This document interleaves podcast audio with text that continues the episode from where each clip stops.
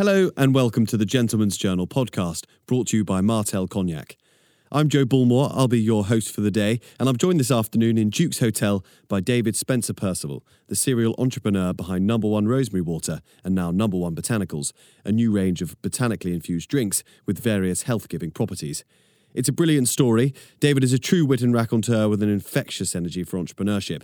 And in this fascinating conversation, he tells us how a chance encounter in a car park changed his life forever, why he decided suddenly one day to sell all his worldly possessions, and how a tiny village in the Italian hills might just hold the secret to a long and healthy life.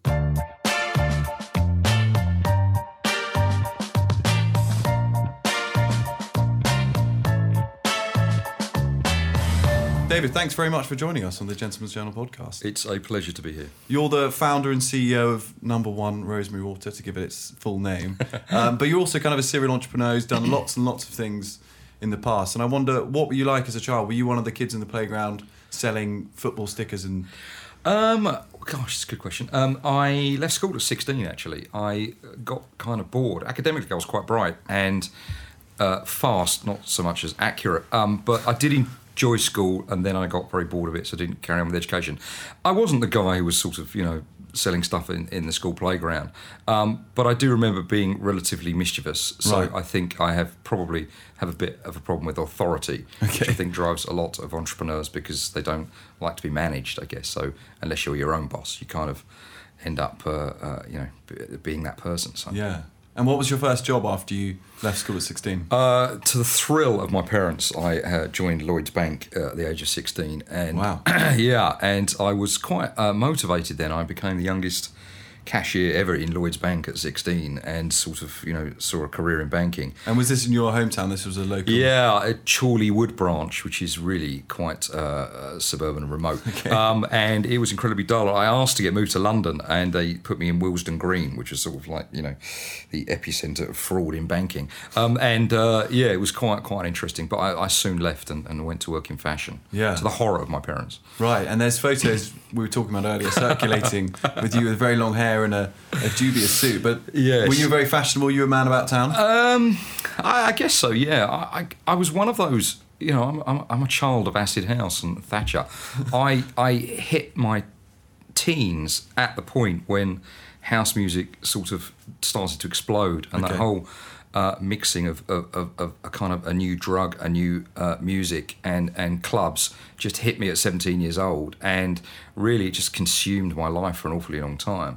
Um, you know, the pilgrimages to Ibiza, growing your hair long, it was just a rite of passage for my generation. Yeah. Um, and I was, you know, yeah, hedonistically followed it. yeah. Did you have any intention of locking down a proper job and starting a No, business? I mean, honestly, I I just can't even remember growing up until I was 26 when I came out of this haze. Um, and but I had a terrific time. You know, they do say if you sort of get it out of your system early, you sort of don't end up having midlife crises and Yeah. sort of buying Harley Davidson stuff at 50. Um, so I, I guess I kind of, I really got it out of my system. I probably, you know, a few years too long. But working in fashion, you just kind of, that's what you do. You know, you go to parties, you look great and you hang out with uh, cool and beautiful people. Um, but there is a point when you sort of have to grow up a bit. And I, Yeah. uh, but it just hit me quite late. Right. And growing up for you was you moved into recruitment, which is a long way from fashion. It's not. It's not trendy. I- it's not cool. No, it really isn't. Um, wasn't, and uh, but you seem to earn sort of lots of money, and I guess that's what attracted me to it. I, I I remember going to the interview. I didn't even have a proper suit. I had a quite fashiony suit, and I had long hair, and I had to tie it back. Um, I remember the guy interviewing me, sort of looking at me, thinking, "You're never going to get this job," and only because my friend worked there, and she said to this guy, "He'll be really good. You know, he's, he's a bright, he's a bright guy," and they just sort of almost felt sorry for me. Um, and from that point, I remember sitting there in this office thinking, "This is, I can do this," and these people are no cleverer, no better than I am, and they're they're all you know, hugely successful in this genre. And just remember being then becoming that obsession with sort of fashion, you know, music and, and, and that whole scene. Then switch to okay, I'm gonna I I think I'm gonna make some money now, and Right. and got caught on that kind of drug really. What was the skill set that you saw in yourself? What was useful? Was it I guess um, and that I mean, sales really is what it is, and I don't think you can teach sales. I think you are a salesperson, and it's sort of, and my father was a salesperson. I think you have that natural sort of sales um, charisma, if you call it. Um, I didn't have an awful lot else that I could do, but I knew I could sell things, and I think that's really what took me through. Um, when it comes to sort of administration and stuff like that, it just it was awful. But, Yeah, but actually, you know, doing what I was supposed to do, which was which was sell. I, you know, I became I just became really really good at it, and very very very quickly became sort of you know the best. Yeah. Um, and really cocky with it. So What was there? was there a big moment when you realised that you were kind of at the top of your game? Was there a big purchase? yeah, no, there was. I, I I did so well at my company that my uh, chairman said to me, he said, "If you do this, I'll buy you an Aston Martin." And he never thought I would do it, and I did it. And I What went was, back the, to him. said, what was the target? What was the Uh, it was I had to make a hundred thousand a month billing profit for the company or something, and I did it. Nobody had ever done it before, and I went to him and said, "You need to buy me an Aston Martin now." And he was like, "God, wish I'd never said it." Uh, so he did. He did. He was a man of his word, and he bought me. And then DB7 had just come out, and I remember going picking up this car. Off the forecourt, and the Prodigy were there picking up theirs, oh, and I felt like a rock star. Wow. you know? And I remember driving away, and I was 20, 28 years old, I think I was, and I thought to myself, this feels pretty good. Yeah. So I thought it was James Bond. You know? Yeah. so yeah, uh, that was the moment, I think. And in fact, that Aston Martin, if I'm right, there was a kind of chance encounter involving that in a car park. Was this? Yeah, I know that. And the next part of the career was quite interesting. So I, I, and this is really where I suppose I became an entrepreneur, if you like. I drove the car into a car park every day and parked it and went off to work.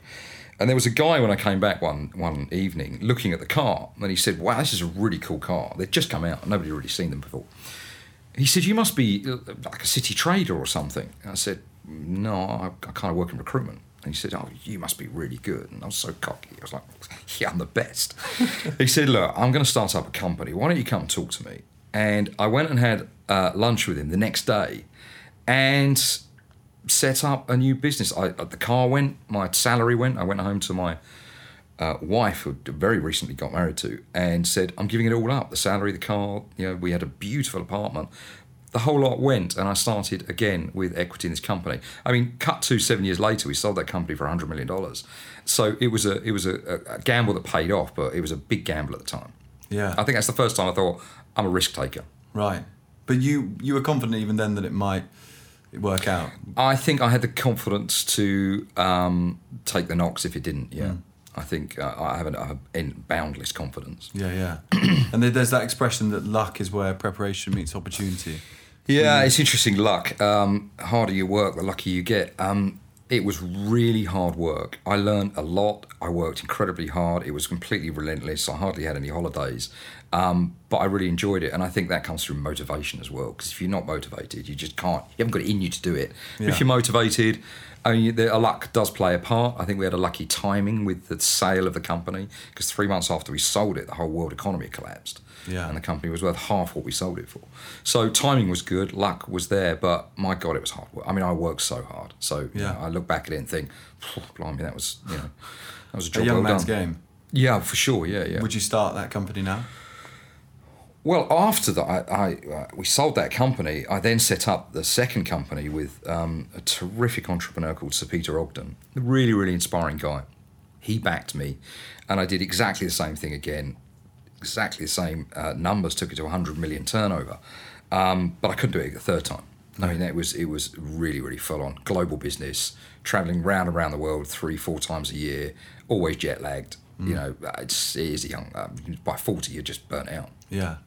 And if we go back to Huntress, which was your first Yes. recruitment company, that was doing very well and kind of winning awards, and you grew it incredibly Yeah, quickly. we um, we won. I mean, Sunday Times Fast Track is probably um, a, a good indicator of a good business. Is that it, it, it ranks you against your peers um, and and the, the, the entire market. So to get into that is quite a hard thing to do. It's the fastest growing companies in the country. To do it once is challenging. Um, I've been in it seven times now, and with my last company, four times in a row. So you have to each year compete with all these new startups that are growing exponentially. Um, so that was pretty good, and it culminated, I guess, in the Queen's Award where I met the Queen, which was amazing. Um, although I What did you say to her? I completely froze. Did you? I mean, I said to my wife as we were walking through to meet her, I said, "Let me do the talking," and uh, I got stood in front of her and I just froze. I mean, it was the Queen. Yeah. she's on the you know the notes and the coins that you use. Uh, and my wife said, "Well, I'll talk." Then she sort of said, "Oh, then I'm David Spencer Percival," you know, and, and it was quite uh, quite a thing. Going into Buckingham Palace in the entrance where you see them all come out for the royal weddings Yeah. is quite something. So Wow. that's pretty cool. And then I won Entrepreneur of the Year at the National Business Awards, which I have to say was pretty thrilling because I, I genuinely didn't think I was going to win it. I was up against James Caan from Dragon's Yeah. Den. I was up against Alex Chesterman from Zoopla. And then they announced it. The spotlight comes around. There's like 2,000 people in this room. And I looked at them and I said, you know, I've won it. And then I go up on stage and uh, interviewed by Sky, and that's, that was quite something. Yeah. So it was a business awards, you know, I got a bathroom full of awards, but yeah, it was quite something. You decided to throw that all in and start again from scratch, and you sold your house, your your house in the Yeah, Cotswolds. yeah, sold all yeah. your classic cars. I did. Damien Hirst paintings. Everything. Yeah. I was getting a little bit comfortable. Right. And I wanted to challenge myself. I knew I could do that particular job. Um, but I didn't want to do that job for the rest of my life. So I, I, um, I guess I, it came about. I read an article in a newspaper. It was as simple as that. I was sitting there one one uh, afternoon, um, and my wife was reading the same article, more or less the same time, about this tiny village in Italy called Acciaroli, and I was slightly fascinated by it because I'd read that these people were living to such a long age, relatively illness free, in this tiny little village, and it seemed to be quite big news. And scientists had gone down there, and they were sort of trying to find what this differentiator was. Tens of thousands of Mediterranean villages, but none with this higher density of centenarians. And he said, because they eat rosemary. And I remember reading the article and I thought, hmm, note to self, must eat more rosemary. want to live to 100. Um, and then about a week later, I kept thinking about this article and I thought to myself, there is no way I'm going to eat rosemary every day. I mean, I just Do they don't li- live they that just kind of eat life. it They eat it raw raw, off yeah. the They eat it tree, I suppose? Yeah, yeah. So I thought to myself, I'm never going to get into my diet like that. You know, I'm in London, I go to restaurants, it's just never going to happen. So I thought, oh, I'll just drink it. seemed perfectly rational to me. Went on to Google, typing in rosemary water, and I just I couldn't find anywhere that sold it. And I think that was the first time I thought to myself, "Ooh, that's interesting. That's hmm. a, an avenue I could go down." And I remember again saying to my wife, "I th- I think I'm going to make some rosemary water," and you could just see it in her face. She's like, "Oh, not again." She just finished doing up this house. Yeah. She knew we were going to sell it. Um, and I went back to Sir Peter Ogden and I said, Peter, I'm I'm going to sell my shares and I'm, I'm I'm going to start up a water drinks company. Right. And again, he sort of looked at me as if to say, "You are completely mad." Um, but I thought to myself, you know what? No one's made this drink. It didn't exist. I think it should exist. I think somebody should make it. I knew it would be expensive and relatively time consuming and, and, and pretty intense. Because, but the main thing is, I wanted to prove to myself I could do something other than what I was really good at. Yeah. But massive risk, huge risk. Are you very Okay. impulsive in general? Do you think? Yeah, pretty much. Yeah. Yeah. How long between reading that article on that morning and quitting your other job? About two months. Two months. Yeah, I think, and we launched the drink th- within three months. Wow. Um, it was really fast. What did your friends and family say when you said you were going to make? I think you're mad. Like, I mean, I the conversation with my mother. You're going to do what? You're going to give up this enormous salary, house, extremely comfortable living, and great business to go and set up a water that doesn't exist. What makes you think anyone's going to drink it? And I guess you know you have those conversations. You think, yeah, okay, I, I understand what you're thinking, but I, I had utter conviction about it, and I, I didn't care. I, I, I wanted to do it, and I think that was. You know, the problem is with people who go into business, everyone has an opinion, and if you listen to everybody, you never get anything done. And I think sometimes you just have to shut everything down and say. I don't care what you think. I know you think I'm mad. I know you think I'm having some sort of crisis, going completely crazy. I believe in it, and that's all that matters. Yeah. And that's that's what happened. Did you do any kind of market research? Was there a big demand for a rosemary water? I, did, I didn't do anything. No. I didn't know anything about the drinks industry, even to the point where we had this guy come in from Diageo, very senior guy, was president of, of um, Africa and Asia. And we presented the drink to him, said, Right, we're launching this in Harvey Nichols in two weeks' time. And he went, Amazing. He said, So, you know, what did everyone think about it? We said, What do you mean, what did everyone think about it? He said, Well, when you did the sort of, you know, the market research and tests, we went, well, Bonita and I, my wife, did it across the table. We had these pipettes and we were going, should we put that much in? Oh, that tastes a bit strong. No, let's do that much. We went, are you going to launch a drink that no one's ever tasted? Yeah. And we said, my wife, as quick as anything, said, if they don't like it, they won't buy it. And that was kind of what we so I didn't know anything about bottling, marketing, and I thought that was quite exciting. Other people thought it was a little bit mad, um, but I just like approaching things from what it's not what everybody else does. It's why are they doing it like that? I've got a million stories about Rosewater when we were sitting in the factory and they said, You can't do that. Well, why can't you do it? Well, because nobody else does it. Well, why don't they do it? And, you know, sometimes you get to the bottom of it, and the reasons people don't do things because they've been doing it the other way for so long and no one's even thought about it.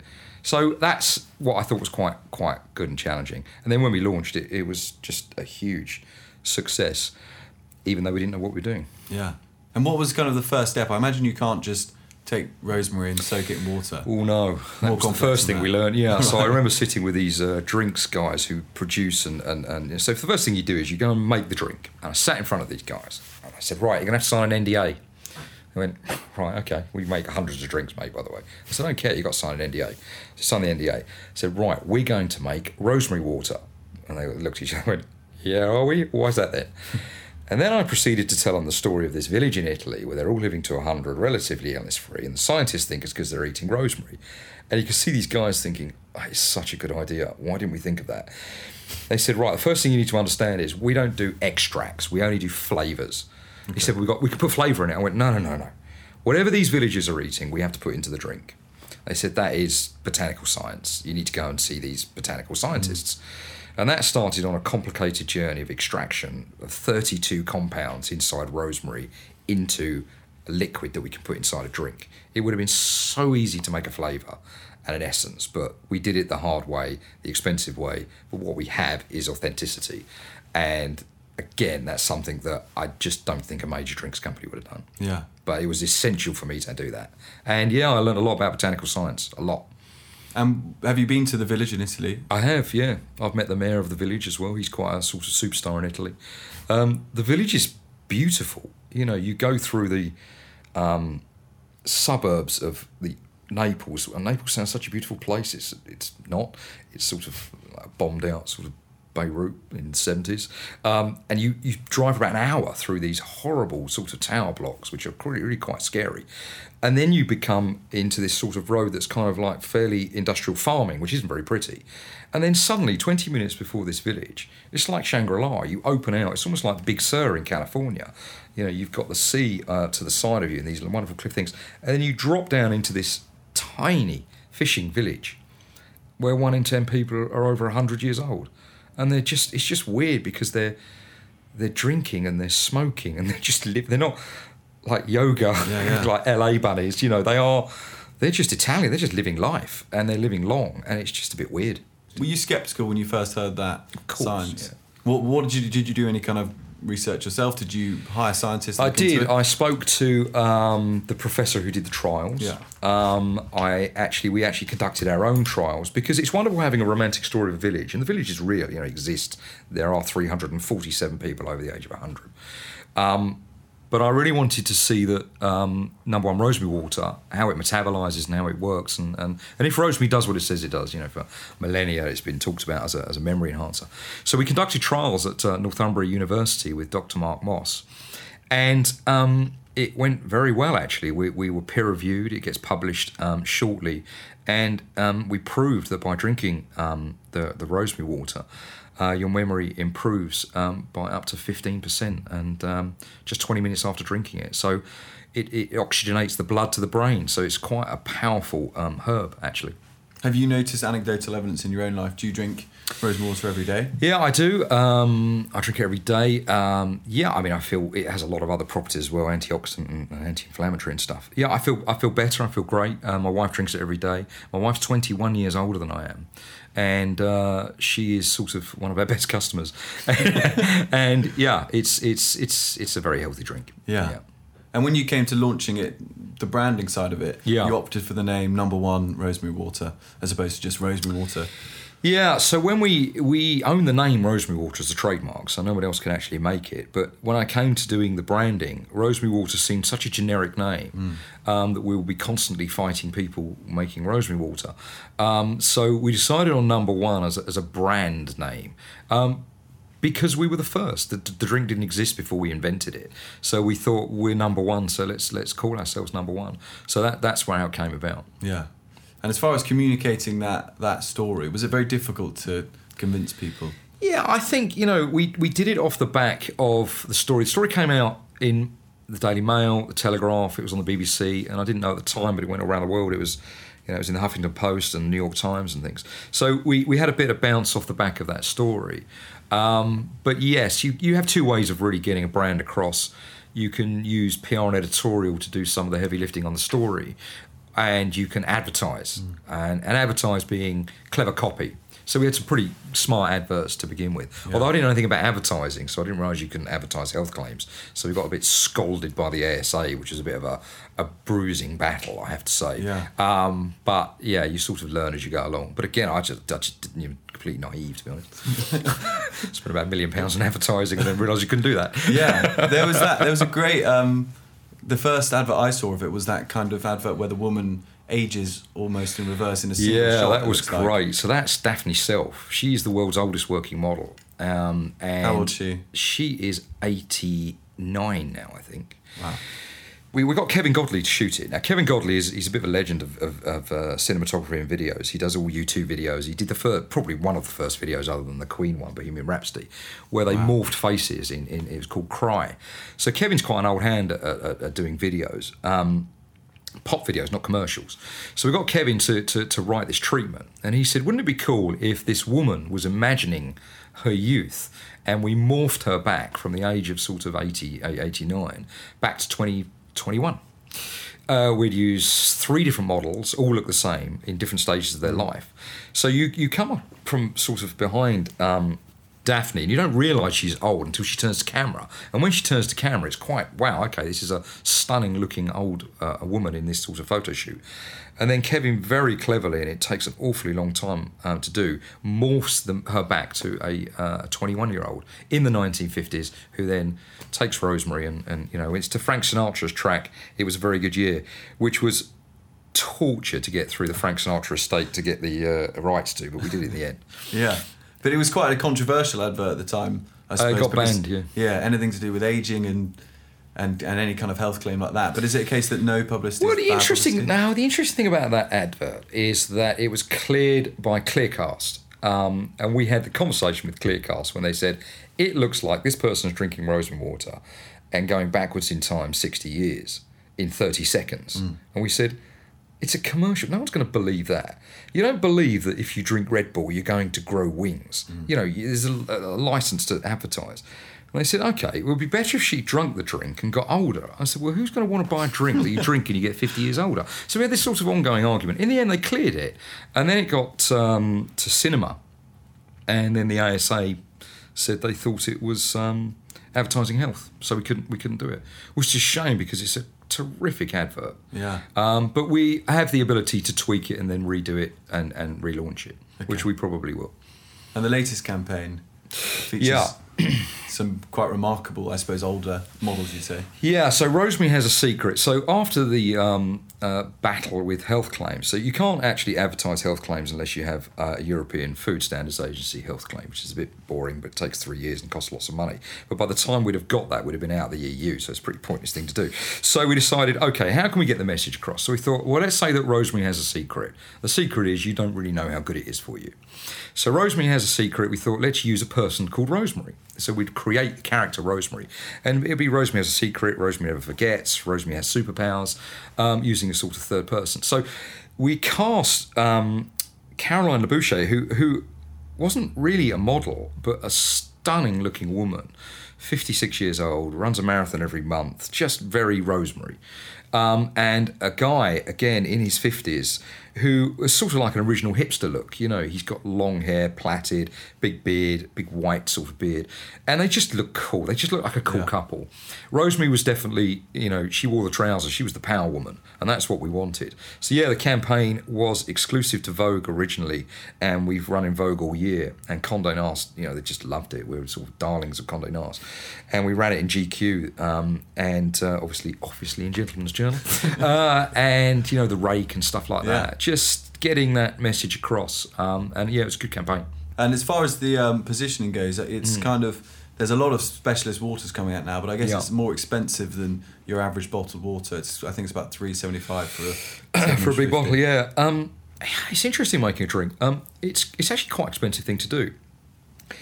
The bottle's expensive. I, I didn't know that you couldn't buy a white bottle. So when I said I want a white bottle, again, everyone looks at you and says, "Oh God, here we go again." You can't buy white bottles. I said, "Well, let's make Really? one." So we did. Yeah, There's no one else use. There's no other white bottles. Malibu's the only one I can think yeah. of. It's wrapped in plastic. Is though. it? So we we spray our bottles. Yeah. So the bottle's quite expensive uh, as, a, as a sort of lifestyle. So you, you kind of don't moan at Mulberry bags being three thousand quid, but it's made of the same leather as everyone else. But anyway, we we got a beautiful bottle, and I think what's important to understand is extraction processes are complicated and they're quite expensive. Marketing's expensive.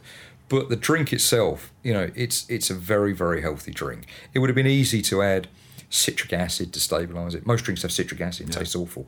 Um, it, it, it add sugar, all those sorts of things. But we kept it as pure as we possibly could, and and it's expensive. We we, we buy a thousand kilos of fresh rosemary from Campania, where the village is.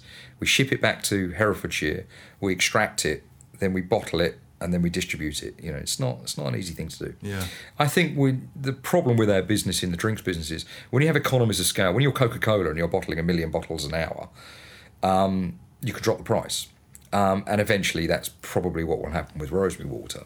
Um, What would be your ideal kind of price point? To I think a price point where people say that's a quality drink, not an expensive drink. Fever is a good example. You know, premium brand. They went uh, for three or four years, very high end, very expensive. Only in the last two or three years, they've they've dropped their price to below Schweppes now. Yeah. You know, it's a, it's a journey you go on, and you have to understand. You know, we are spending millions of pounds to build a drinks company from scratch that didn't exist, and it's expensive. We know how quickly you you like to move your companies, um, and usually I ask people where you see they see their companies in five years, but where Yeah. do you see yours in kind of twelve months' time? Well, I'll tell you a story. I only wanted to, to make Rose Water because it was the only one with a story of, of, of a village in Italy. But every time I went up to the botanical scientists in Herefordshire, they'd say to me, You do understand there are other botanicals with extraordinary health properties. And I said, I'm, I'm just not interested. And they kept going on and on. They said, Just come and try them.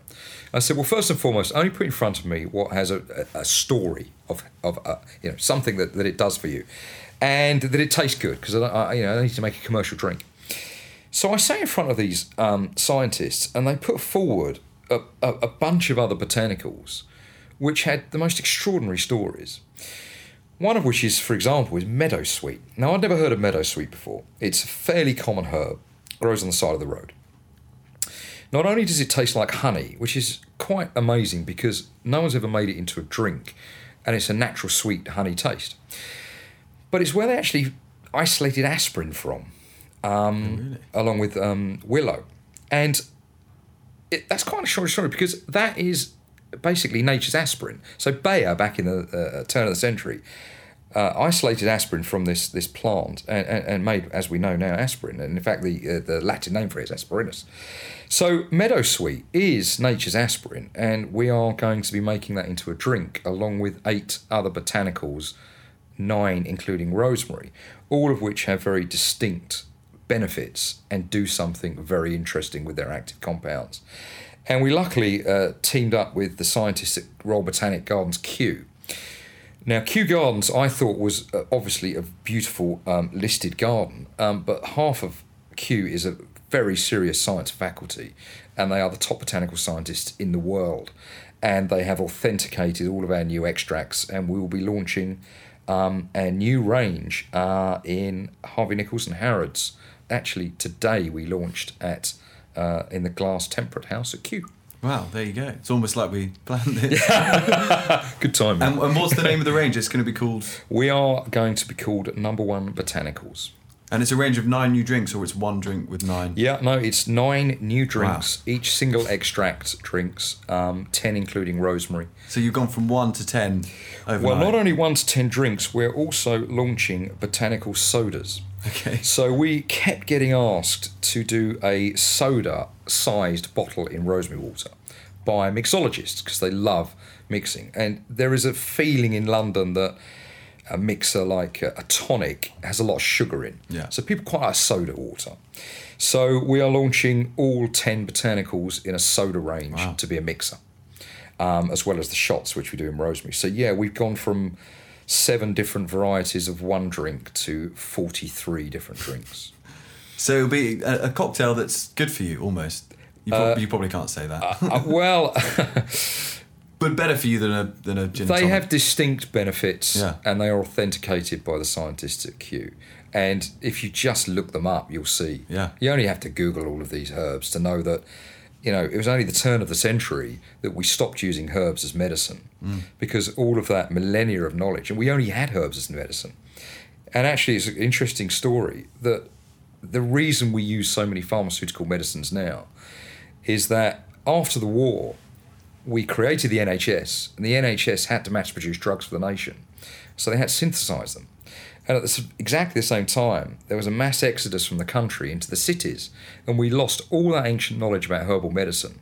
So those two events killed herbal medicine. But before that, people knew that sage or thyme or meadowsweet did what they did.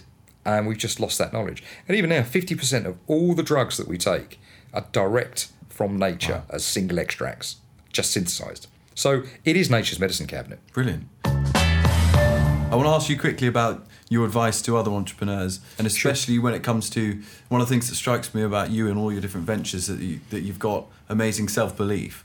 But that's kind of one of the hardest things to teach yourself. That kind of confidence. I think you, you do need confidence. Uh, and the thing with starting your own business, first of all, is taking that jump. That's a, that's a difficult thing to do.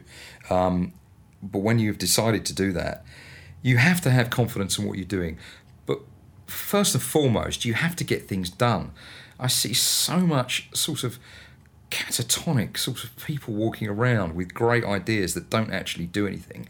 You know, you have to get things done, and it doesn't matter if you do it right or wrong, it's getting it done. And it might not be perfect, and you'll break a lot of stuff along the way, but you have to plow on through and always be so single minded about things, about your vision and what you believe in, that you almost don't listen to, to people around you. I mean, Yeah. one of the biggest distractions you can have is running a company by democracy. I mean, I'm a great believer in someone who, you know, one singer, one song. You know, you have to have someone who makes the decisions because as these companies get bigger and bigger, and I've, I've built bigger companies, and you start sitting around boardroom tables, you never get anything done. Right. And when you're an entrepreneur and you start your own business, you have this wonderful time, and it only lasts about two or three years, when you basically make all the decisions to get everything done.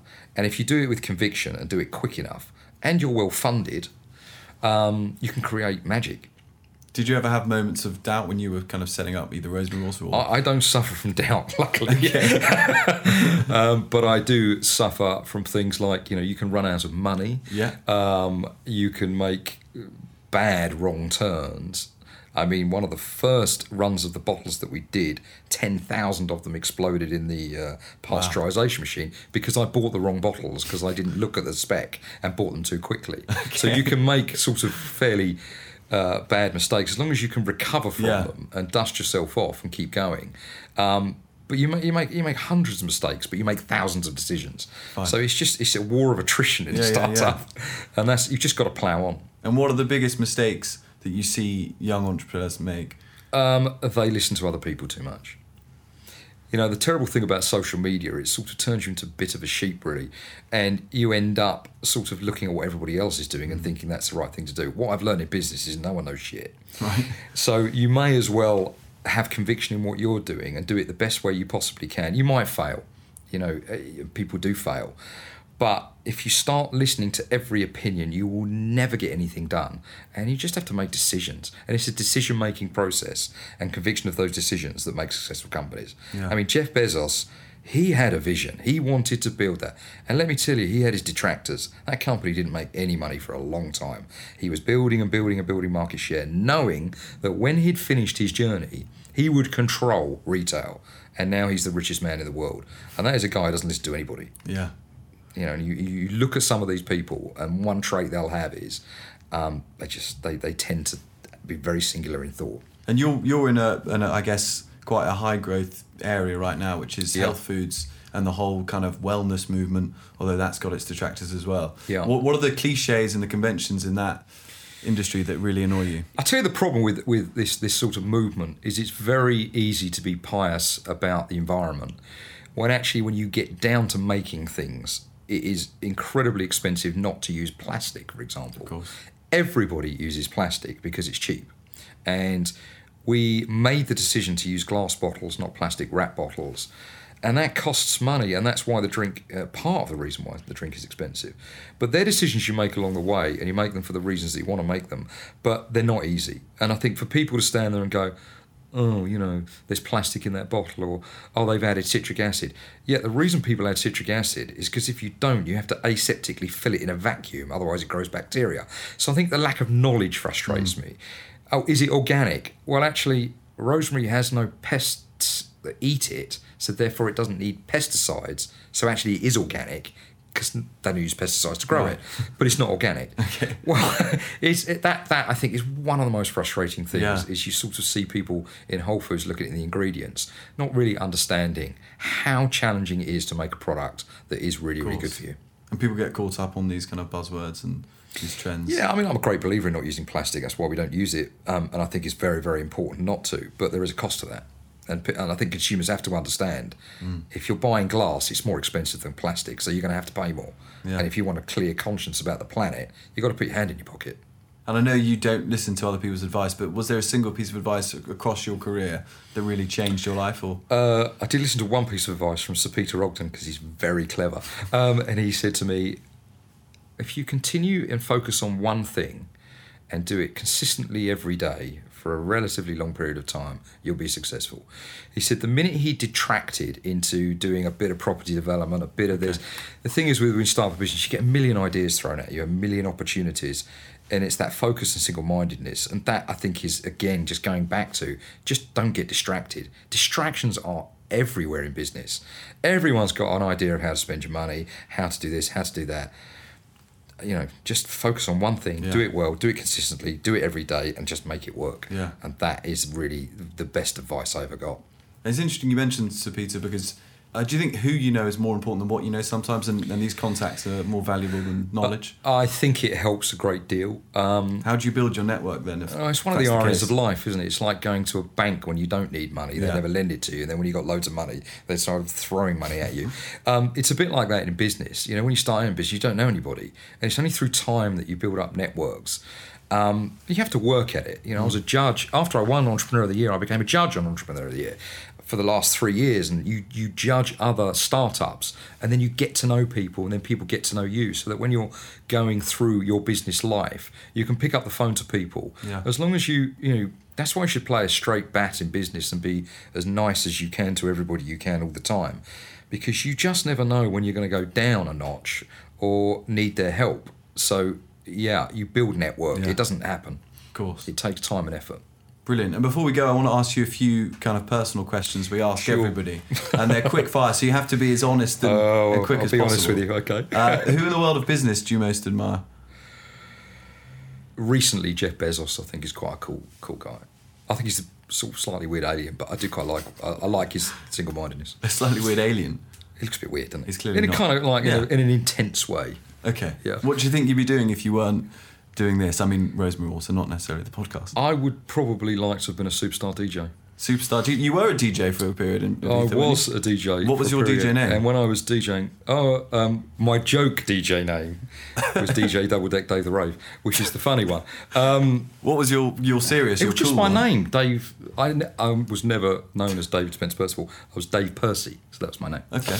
And at the time when I was DJing, you know, it was the time of the people that are now earning, you know, two hundred fifty thousand dollars a night, pressing buttons and sort of sitting back and watching the crowd uh, be adulated by. it. Um, I was at that time when I, when I, if I'd have been good enough, which I wasn't clearly, I could have been. Yeah. I think it's a great job. They fly around the world on a private jet, work for a few hours, programming, you know, a set, and then sort of plug it in and off you go. It's Yeah. great. What's not to like? Sounds pretty good. You're also a, a break dancer at one point, weren't you? I was. We in don't ask that question to everyone, by the way. That's just. I was. I was in a breakdance crew, yeah. Yeah. I, I thought it was a great way to sort of um, you know keep fit and battle out and sort of spray trains and stuff. I loved it. That's great. And you still whip out those dance moves from time to time. I can bust a move when I'm put to put to the test. Yeah. In fact, a friend of mine, Howard Donald from Take That, he's a great breakdancer, much better than I am, Right. and in much better shape. Um, but yeah, I'll have a battle with him. Okay, good. Um, back on track. What phrase or convention would you like to banish from business? There's so many. I mean, when you go and I had many businesses in America, and they, they do love that kind of you know wonderful sort of San Francisco chat. Um, gets a little bit nauseating sometimes. Um, I think yeah, there's, there's loads. There's probably a whole book of them. Okay. Yeah, I try not to use them. Right. Which single thing are you most proud of in your career? I am very proud of this company, and the reason uh, it's probably easy for me to say it now. I was very proud of winning awards in my last business, but I knew I could do that job.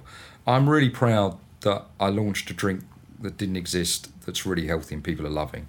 And I walked into Marks and Spencer's yesterday on Kings Road and saw my drink on the shelf, and it just filled me with immense pride.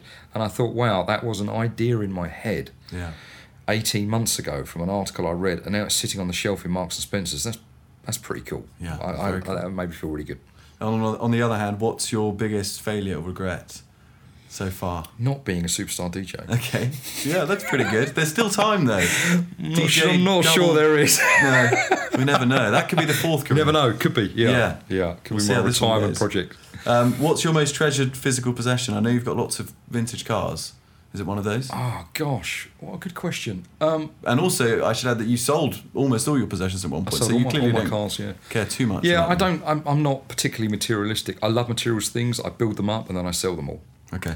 Um, I pro- the one thing I sort of slightly covet, I bought a beautiful David Linley cigar box, and actually it's a very very beautiful aesthetic thing. Yeah. And I kind of every time I look at it, I think, oh, that's really nice. That's just something that sort of puts a smile on your face. Yeah. Um, but cars have come and gone through my hands like water, Okay. and and I never look back, uh, even though they're beautiful things and watches and all sorts. But houses as well. My poor wife did not want to leave my last house, but anyway, for me, I don't. I- I'm not that hung up on possessions. And what's your personal motto? I'm not sure I have a personal motto. Although I Okay. do jump out of bed quite early every morning and sort of, you know, go and seize the world, seize the day. But I don't. I don't have a. I don't have a motto. I just plow on through, working as hard as I can, trying to get everything done. Um, I try to be as good as I can, Yeah. as ethical as I can. Okay. um, and as fair. I think I have an innate sense of fairness, so I would say my motto is be fair. Okay. So- Wonderful. David, thank you very much. Thank you, it's a great pleasure.